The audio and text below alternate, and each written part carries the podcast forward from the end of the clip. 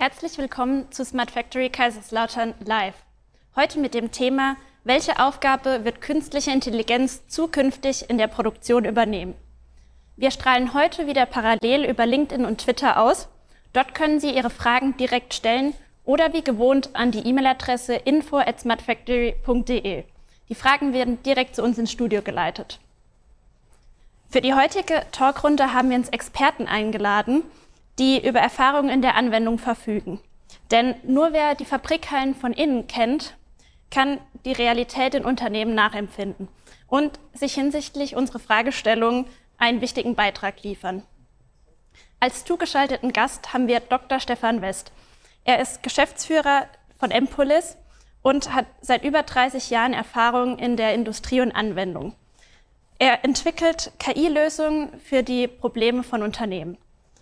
Hallo Stefan. Ja, hallo, schön, dass ich da sein darf. Vorab begrüße ich Pascal Rübel. Er ist Wissenschaftler am DFKI und war KI-Trainer am Mittelstand Kompetenzzentrum Kaiserslautern.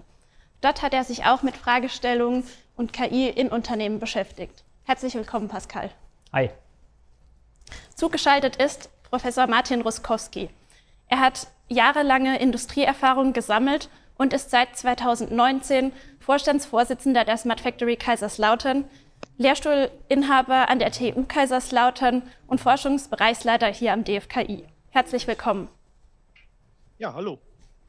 Mein Name ist Theresa Petsche, ich bin wissenschaftliche Mitarbeiterin bei der Smart Factory und wir starten jetzt mit einer Begriffsdefinition.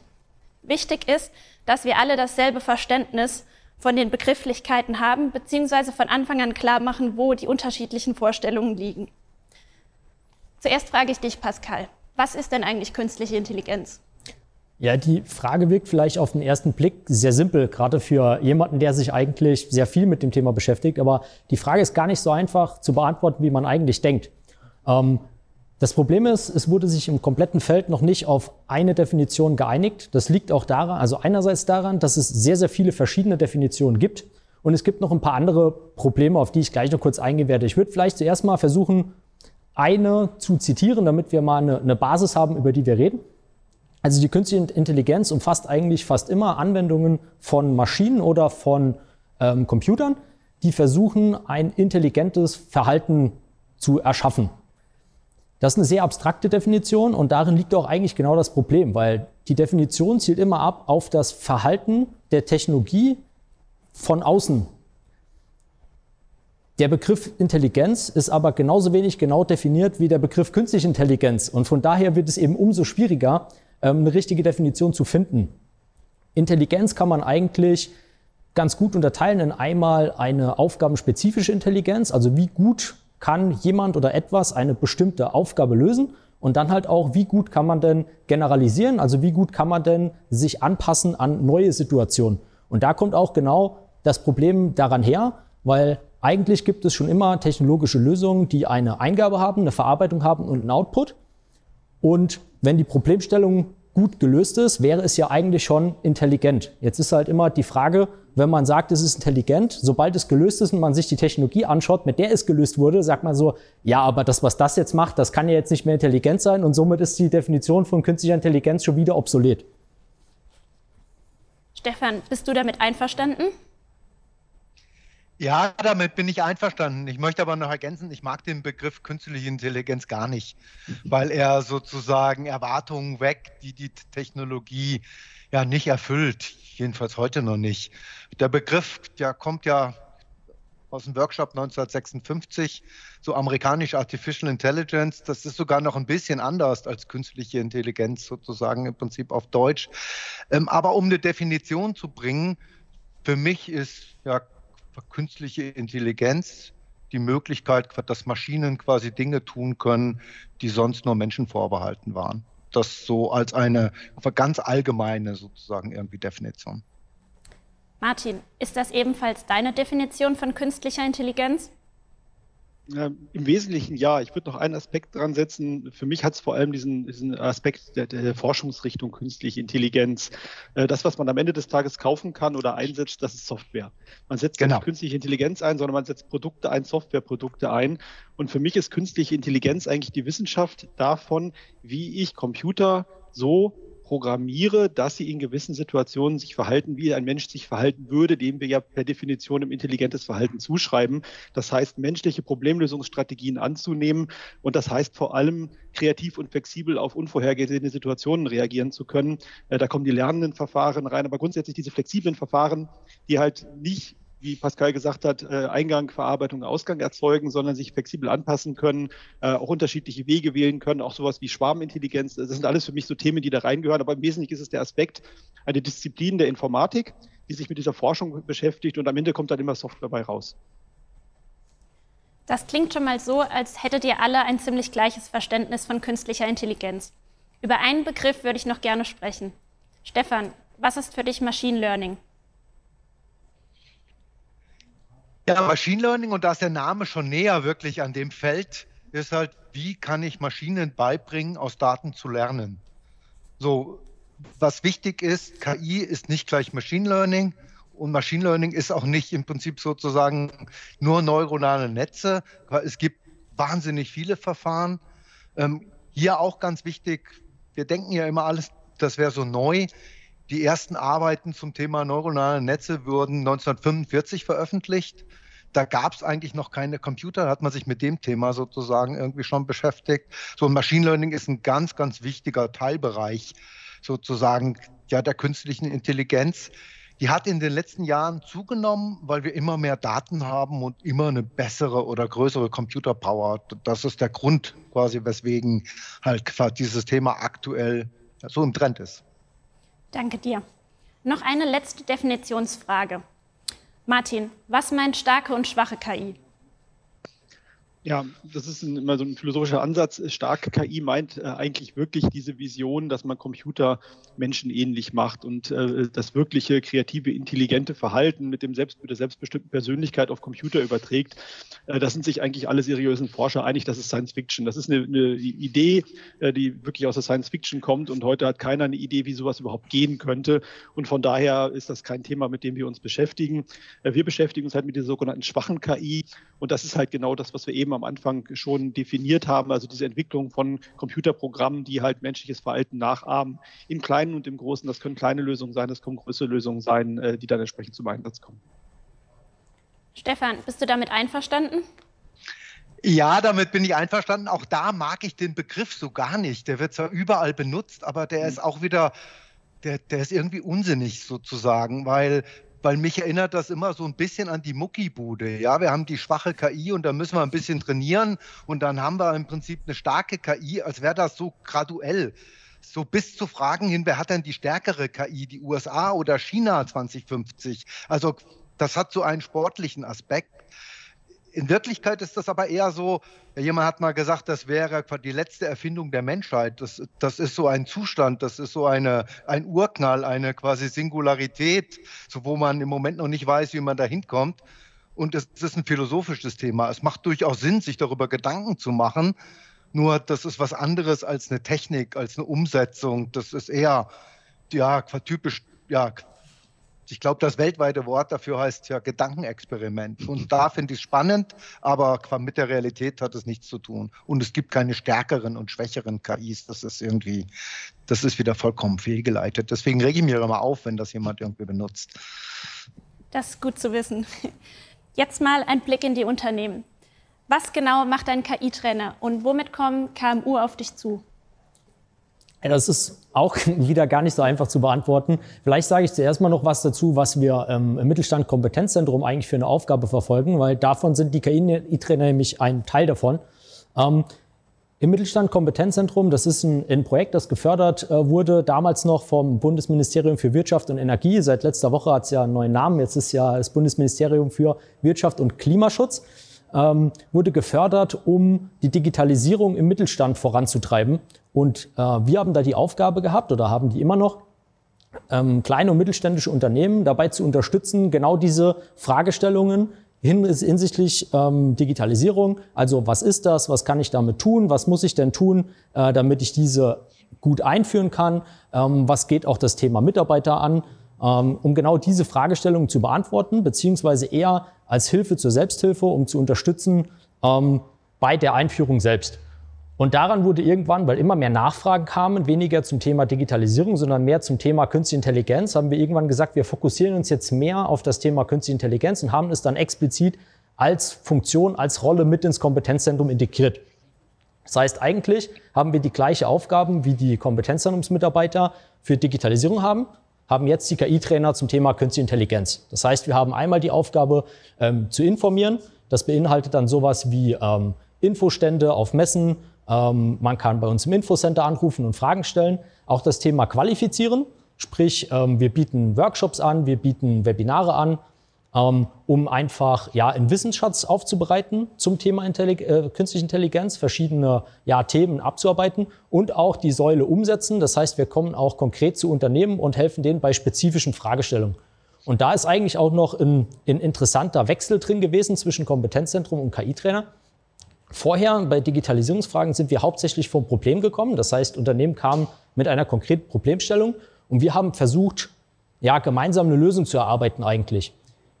Beim Thema Künstliche Intelligenz kommen meistens die Unternehmen mit der Technologie, die sagen eben konkret, ja, wir wollen etwas mit künstlicher Intelligenz machen, sucht ihr uns doch mal ein Problem dazu, was dazu passt. Also ich denke, das hat auch irgendwo einen, irgendwo einen Marketing-Aspekt, dass es irgendwie, ja, gut und wichtig ist, dass man sagt, man arbeitet mit künstlicher Intelligenz, man hat Produkte, die künstliche Intelligenz beinhalten ähm, und dabei unterstützen wir die Unternehmen. Sehr interessant. Sind das auch solche Fragestellungen, die euch als Softwareunternehmen erreichen, Stefan? Welche Erwartungen werden da an euch gestellt? Ja, im Allgemeinen ja, wobei ich wirklich sagen muss, so dieses Thema, ähm, ihr macht doch KI, könnt ihr uns mal da mit der KI sozusagen helfen? Das war wirklich eine ganze Weile so. Das ist inzwischen eigentlich sehr stark zurückgegangen sozusagen, sondern man beschäftigt sich wirklich damit, welche Probleme kann ich denn lösen? So, und was wir natürlich schon sagen müssen, die Unternehmen, die haben echt Herausforderungen. Also die Welt wird immer komplexer. Ich, ich habe ein immer schnelleres sozusagen halt Time to Market. Ich habe im Prinzip halt ein Demografieproblem. Wie will ich damit umgehen? Und wir müssen ja schon sehen, die Ansätze, die ich die ganzen Jahre hatte, die reichen da, da sozusagen aktuell nicht mehr. Und für mich ist KI sowas wie ja quasi ein Denkverstärker. Also ich kann mit der Schaufel, kann ich auch ein Loch ausgraben. Das ist im Prinzip wunderbar. Wenn es ein ganz, ganz großes Loch ist, brauche ich halt einen Bagger. Ich könnte das auch von der Hand machen. Das dauert halt im Prinzip irgendwie nur quasi viel, viel länger.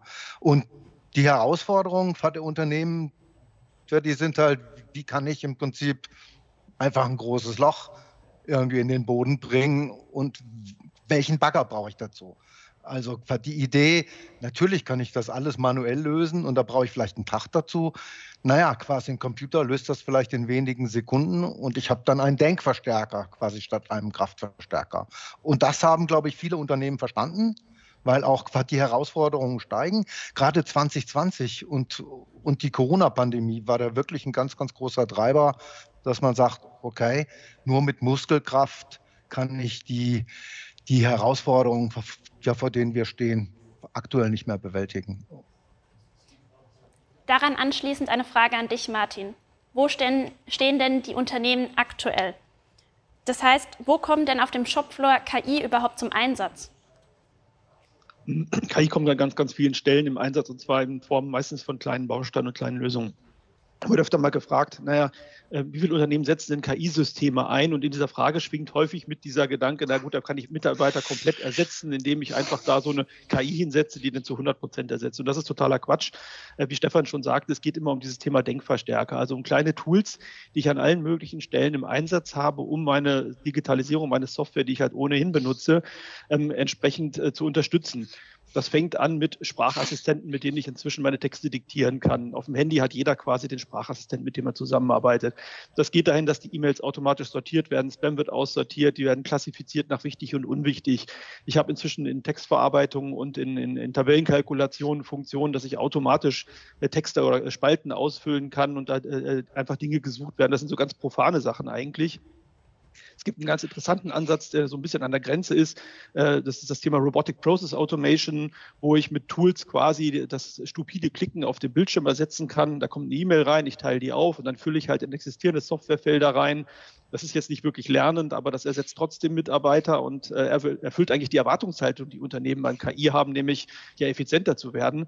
Und das geht dann aber bis hin wirklich in die Produktion runter, wo man mit Verfahren äh, gerade des maschinellen Lernens dann äh, zum Beispiel äh, Fehler erkennen kann, Predictive Maintenance-Thematiken äh, hat.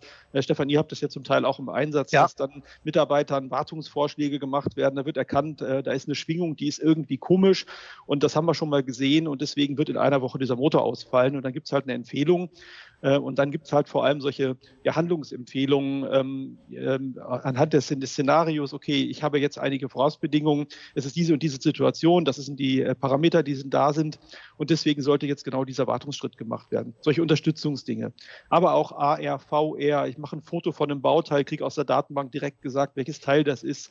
Ähm, das sind so alles Aspekte, mit denen man äh, hervorragend arbeiten kann, die einen riesengroßen Mehrwert darstellen, die am Ende des Tages aber eigentlich nur ein Werkzeug in den Händen von von denjenigen sind, die es einsetzen. Dann, Stefan, nochmal an dich. Warum sollte ein Unternehmen denn unbedingt KI einführen? Und ist das überhaupt immer sinnvoll?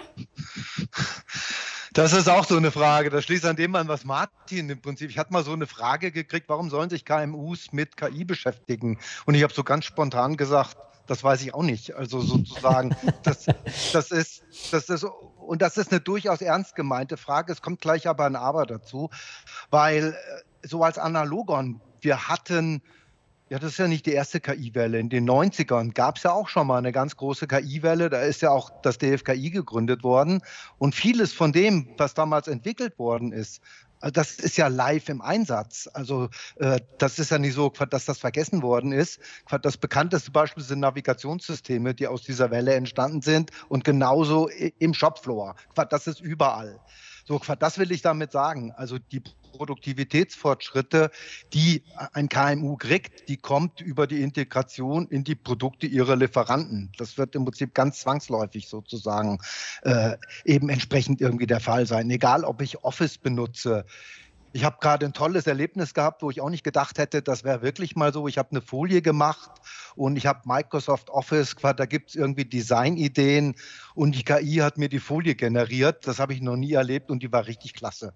Also quasi zum allerersten Mal hat er gesagt, wow, das ist ja echt mal ein cooler Vorschlag. So und genau das ist das, was der Martin gemeint hat. Wir werden diese Produktivitätsfortschritte an allen Ecken und Enden sozusagen sehen. So, jetzt kommt aber das Aber, wo ich natürlich aufpassen muss, KI kann natürlich auch große Wettbewerbsvorteile generieren. Und sobald es mein Geschäftsmodell quasi bedroht, dann erwarten natürlich auch meine Kunden von mir, dass mein Produkt diese Produktivitätsfortschritte im Prinzip generiert. Und dann muss ich mich natürlich als Lieferant sozusagen quasi mit dem Thema KI beschäftigen. Und dann auf meinen Use Case, auf mein Produkt sozusagen im Prinzip bezogen. Weil Quartese, Behauptung, ja quasi dumme Produkte werden in kurzer Zeit überhaupt keine Chance mehr haben. Die Intelligenz wird im Prinzip überall sein. Und das ist dann natürlich das große Aber, das jedes Unternehmen betrifft und damit im Prinzip auch KMUs.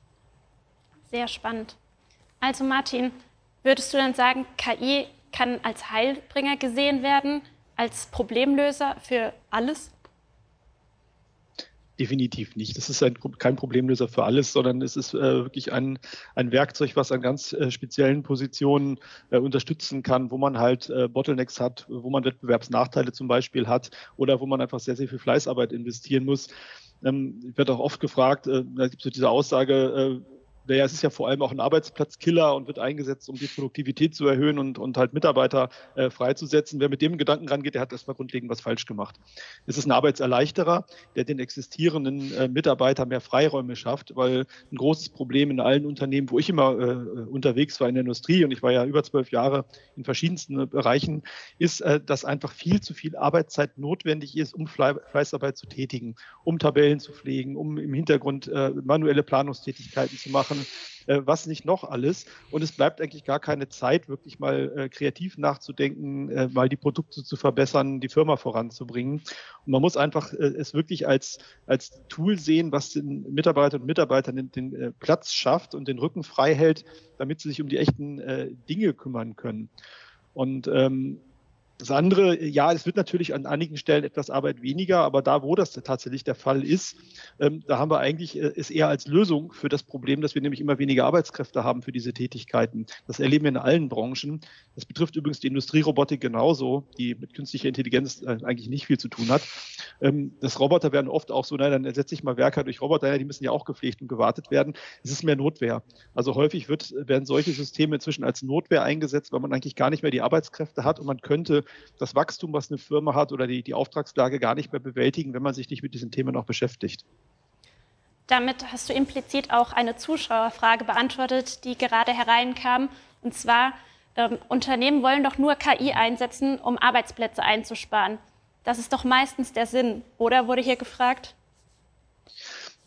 Wie, wie, gesagt, das ist genau das, äh, das ist halt nicht der Sinn äh, des Ganzen, sondern es geht wirklich darum, äh, Arbeit effizienter zu gestalten. Also wer grundsätzlich mit diesem Gedanken da von vornherein geht, der, der macht halt grundsätzlich was falsch bei dem Gedanken, weil dann äh, ist es eine sehr einseitige Sicht und es ist nicht auf die Produktivität des Unternehmens aus äh, oder äh, des Gesamtunternehmens ausgelegt. Ähm, wer von vornherein nur über Reduktion und Einsparungen nachdenkt, der wird das halt am, am langen Ende sehen, dass sein Unternehmen halt entsprechend auch dann sich reduziert und einschränkt. Danke dir. Dann werfen wir doch mal einen Blick in die Zukunft. Was wird denn KI zukünftig überhaupt können? Und wo wird sie zum Einsatz kommen? Stefan, hast du da schon eine Vorausahnung? Ich habe da eine Vorausahnung. Darf ich aber gerade noch was zum letzten Thema sagen, was Martin gerade hatte? Also wir machen das schon ziemlich lang, KI-Einführung in Unternehmen. Also wirklich schon sehr, sehr lange. Und mir ist kein einziger Fall bekannt, wo durch die Einführung des Software-Systems im Prinzip ein Arbeitsplatz weggefallen ist, sondern das ist genau so, wie Martin das beschreibt. Wir kommen vor Tagesgeschäft und vor Arbeit gar nicht dazu, ja, quasi die wichtige Arbeit sozusagen irgendwie zu erledigen. Ich finde nicht die Fachkräfte, die Mails stauen sich, die Aufträge im Prinzip stauen sich. Und das ist das ist quasi genau der Hebel, die Produktivität der wenigen quasi Mitarbeiter da quasi zu steigern. Wobei ich sagen muss, wir sind da vielleicht ein bisschen Sonderfall, weil wir natürlich immer auf ja quasi Ingenieure und, und eher hochgebildete Fachkräfte im Prinzip zielen. Und da ist das ja 100 Prozent immer der Fall. So zum Thema, was wird die KI in Zukunft in der Fabrikhalle im Prinzip ändern. Ich glaube, was wir auch immer merken, viele Trends so aus dem B2C kommen dann irgendwann in B2B. Das wird auch quasi durch junge Mitarbeiter gefördert. Also was wir sehen werden, das hat das hat Martin schon angesprochen, irgendwie Werkerunterstützung. Ich, ich will einfach quasi eine Alexa, ein Assistent, ich möchte mit der Maschine reden, ich möchte quasi, dass die mich unterstützt. Das ist einfach nicht nur hilft bei der Produktivität. Es ist auch ein Anspruch quasi der Werk sozusagen oder der eigenen Mitarbeiter da zu sein. Das ist ein ganz wichtiges Thema. Ich glaube, wo wir auch eine große Revolution sehen werden, weil je mehr wir flexibilisieren, ich habe natürlich immer noch trotzdem irgendwie das Thema Qualität, also Qualitäts, quasi Qualitätssicherung. Da wird auch viel von Menschen gemacht. Also wenn ich hingehe zum Produkt Nummer eins oder Losgröße eins, dann bin ich ja bei so einer Manufaktur. Das machen dann auch Menschen. Ich nehme immer das Beispiel aus Leder oder aus Holz im Prinzip irgendwas ausschneiden. Das kann auch mehr und mehr quasi sozusagen die Maschine machen. So ein letzter Punkt ist das Thema Arbeitssicherheit. Ich glaube, da, da sehen auch viele äh, noch nicht die Revolution, für die da kommen wird. Auch ganz praktisch, das Beispiel Auto. Ich habe halt Spurhalteassistenten, Fahrerassistenzsysteme über und so weiter und so fort. Genau das werden wir auch in der Fabrikhalle sehen und im Unternehmen insgesamt. Sehr spannend. Die Smart Factory Kaiserslautern betont ja auch immer wieder, dass nur eine nachhaltige Produktion zukunftsfähig sein wird. Sie meint damit aber nicht nur den ökologischen Aspekt. Welche Rolle spielt in diesem Zusammenhang denn eigentlich KI? Ja, Nachhaltigkeit hat ja im Wesentlichen so drei Aspekte, die man so grob klassifizieren kann. Das ist einerseits der ökologische Aspekt, natürlich, ist aber auch der ökonomische Aspekt äh, und der soziale Aspekt. Also der ökonomische Aspekt, äh, dass man halt eine Produktion so aufbaut, dass sie auch möglichst in, in weiter genutzt werden kann, dass man nicht irgendwann, wenn man neue Produkte hat, alles äh, wegschmeißen muss, alles neu aufbauen muss Und der soziale Aspekt geht halt darum, die Arbeit menschengerecht zu gestalten und auch mehr äh, Menschen die Teilhabe am Arbeitsleben zu ermöglichen. Und in diesen beiden letzten Bereichen hat KI extrem viele Möglichkeiten. Im ökonomischen Bereich ist bei uns so diese Vision, äh, die wir mit unseren Demonstratoren auch immer konkret aufzeigen, äh, wo das Production Level 4 eigentlich für steht und wir arbeiten ja an dieser verteilten äh, Shared Production, bei der man Maschinen durch ihre Fähigkeiten kapselt, die dann einfach, die dann auf einem Marktplatz sozusagen zur Verfügung stellen und dass ich sehr flexibel eine Automatisierungs- und Produktionsanlage äh, aufbauen kann, die dann, und das ist halt auch dieser Ansatz dann in Richtung Menschen, auch sehr, sehr gut mit Menschen zusammenarbeiten kann. In der Vergangenheit war es ja häufig so, dass Maschinen komplizierte Bedienvorgänge hatten, die dann nur Experten beherrschen konnten. Und es war immer sehr, sehr komplex und wir Menschen mussten uns immer an die Maschinen anpassen. Und ähm, mit KI hat man halt die Möglichkeit, wie Stefan schon gesagt hat, ich habe den Spurhalteassistenten und was ich noch alles in der, in der Fabrik. Ähm, und äh, damit ermöglicht einfach, dass die Maschine sich an unsere menschlichen Bedürfnisse anpasst. Und letztlich ist es dann nicht, der, der Mensch äh, ist irgendwie Sklave in der Automatisierung, sondern vielmehr die Maschine wird zum Partner des Menschen in der Produktion. Ja. Und dadurch passiert ein ganz interessanter Aspekt, nämlich äh, es kehrt sich um, wer ist denn eigentlich äh, Herr oder äh, Chefin in der Produktion, je nachdem. Es ist halt nicht die Maschine, die dann äh, alles dominiert oder die Automatisierung, die alles dominiert, sondern es bleiben die Menschen. Und in dieses Ökosystem der Menschen fügen sich dann entsprechend Maschinen- und Automatisierungstechnik ein. Und die Denke ist eigentlich wieder zurück zur Manufaktur, zur frühen mhm. Zeit der Manufaktur, wo ich einfach meinem äh, Nachbarn oder meiner Nachbarin zuwerfen konnte, was ich dann gerade mal als Arbeitsschritt brauche. Und das ist passiert. Man war extrem flexibel, man konnte sich anpassen. Und das Gleiche wird man in der Produktion auch erleben, dass der Mensch halt mit der Maschine super zusammenarbeiten kann. Die passt sich an den Menschen an. Äh, und dann äh, kriegen wir genau diesen Schritt zu einem gesamten intelligenten, sich intelligent verhaltenen Gesamtsystem sozusagen. Und ich glaube, das ist so dieser große Aspekt, wo KI wirklich massiv zur Nachhaltigkeit beitragen kann. Danke. Gerade eben ist schon das Stichwort Sicherheit gefallen. Stefan, an dich nochmal. Was hat denn Maschinensicherheit genau mit dem Thema KI zu tun? Ja, hatte ich eben eigentlich schon sozusagen ein bisschen erwähnt. Also das ist das Thema, war genau das, was ich im Prinzip äh, sozusagen mit dem Auto erlebe. Ich finde diesen Gedanken quasi Flexibilität und im Prinzip Manufaktur bedeutet ja eigentlich erstmal, weniger Sicherheit. Je flexibler ich werde, ich meine, wenn ich einen Roboter habe, da, da habe ich einen Käfig drum gebaut und der konnte keinen mehr schlagen. So, wenn sich der Roboter frei, frei in der Werkstatt sozusagen oder in der Werkshalle bewegt, habe ich auf einmal ganz andere Anforderungen, weil ich eigentlich gar nicht mehr weiß, was der in der nächsten Sekunde eigentlich tut. Und zwar quasi ganz ernsthaft. So, und dann brauche ich natürlich auch ganz andere Sicherheitskonzepte. Die müssten quasi genauso dynamisch und flexibel sein äh, wie die Produktion ist. Und das, das ist, glaube ich, schon im Prinzip ein Thema, was ich kann ja nicht auf der einen Seite quasi flexibel produzieren und ein starres Sicherheitskonzept haben. Das passt sozusagen im Prinzip nicht zusammen. So, und deswegen muss ich die Sicherheit eigentlich in die Maschine direkt mit einbauen. Und daher das Beispiel quasi Spurhalteassistent und äh, Fußgängererkennung und so weiter, alles, was es da inzwischen alles gibt. Das ist vielleicht ein ganz, ganz interessanter Aspekt, äh, gerade die, die Sicherheitstechnik, also die physische Maschinensicherheit. Das ist eine der großen Hemmnisse, bei dem, äh, genau. ja, was so oft, oft von der Industrie 4.0 eigentlich erwartet wird.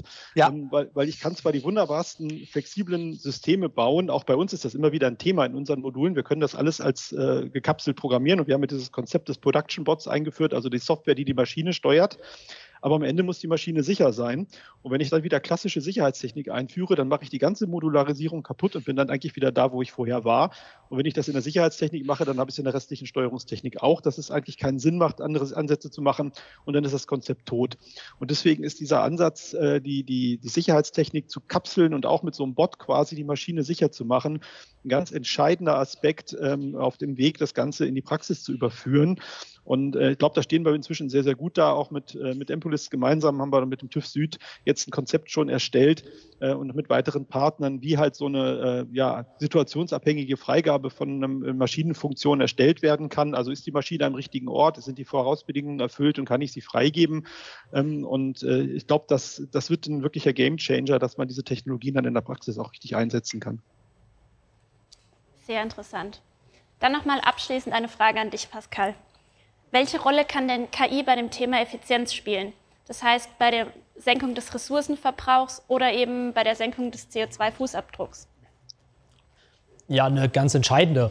Also neben den, neben den Technologien, die weiterhelfen, dass ein Mensch besser mit den Maschinen kommunizieren kann, indem man eben die Maschine an den Menschen anpasst und nicht mehr den Menschen an die Maschine, ist es eben auch, also es ist ja nicht nur so, dass wir die Technologien innerhalb der Fertigung haben, die sich weiterentwickelt, sondern wir bekommen ja auch neue Paradigmen rein. Also Martin hat es ja gerade schon angesprochen, ähm, Flexibilität, Modularität, ähm, individuelle äh, Produkte, kleinere Losgrößen und darauf muss ja irgendwie reagiert werden.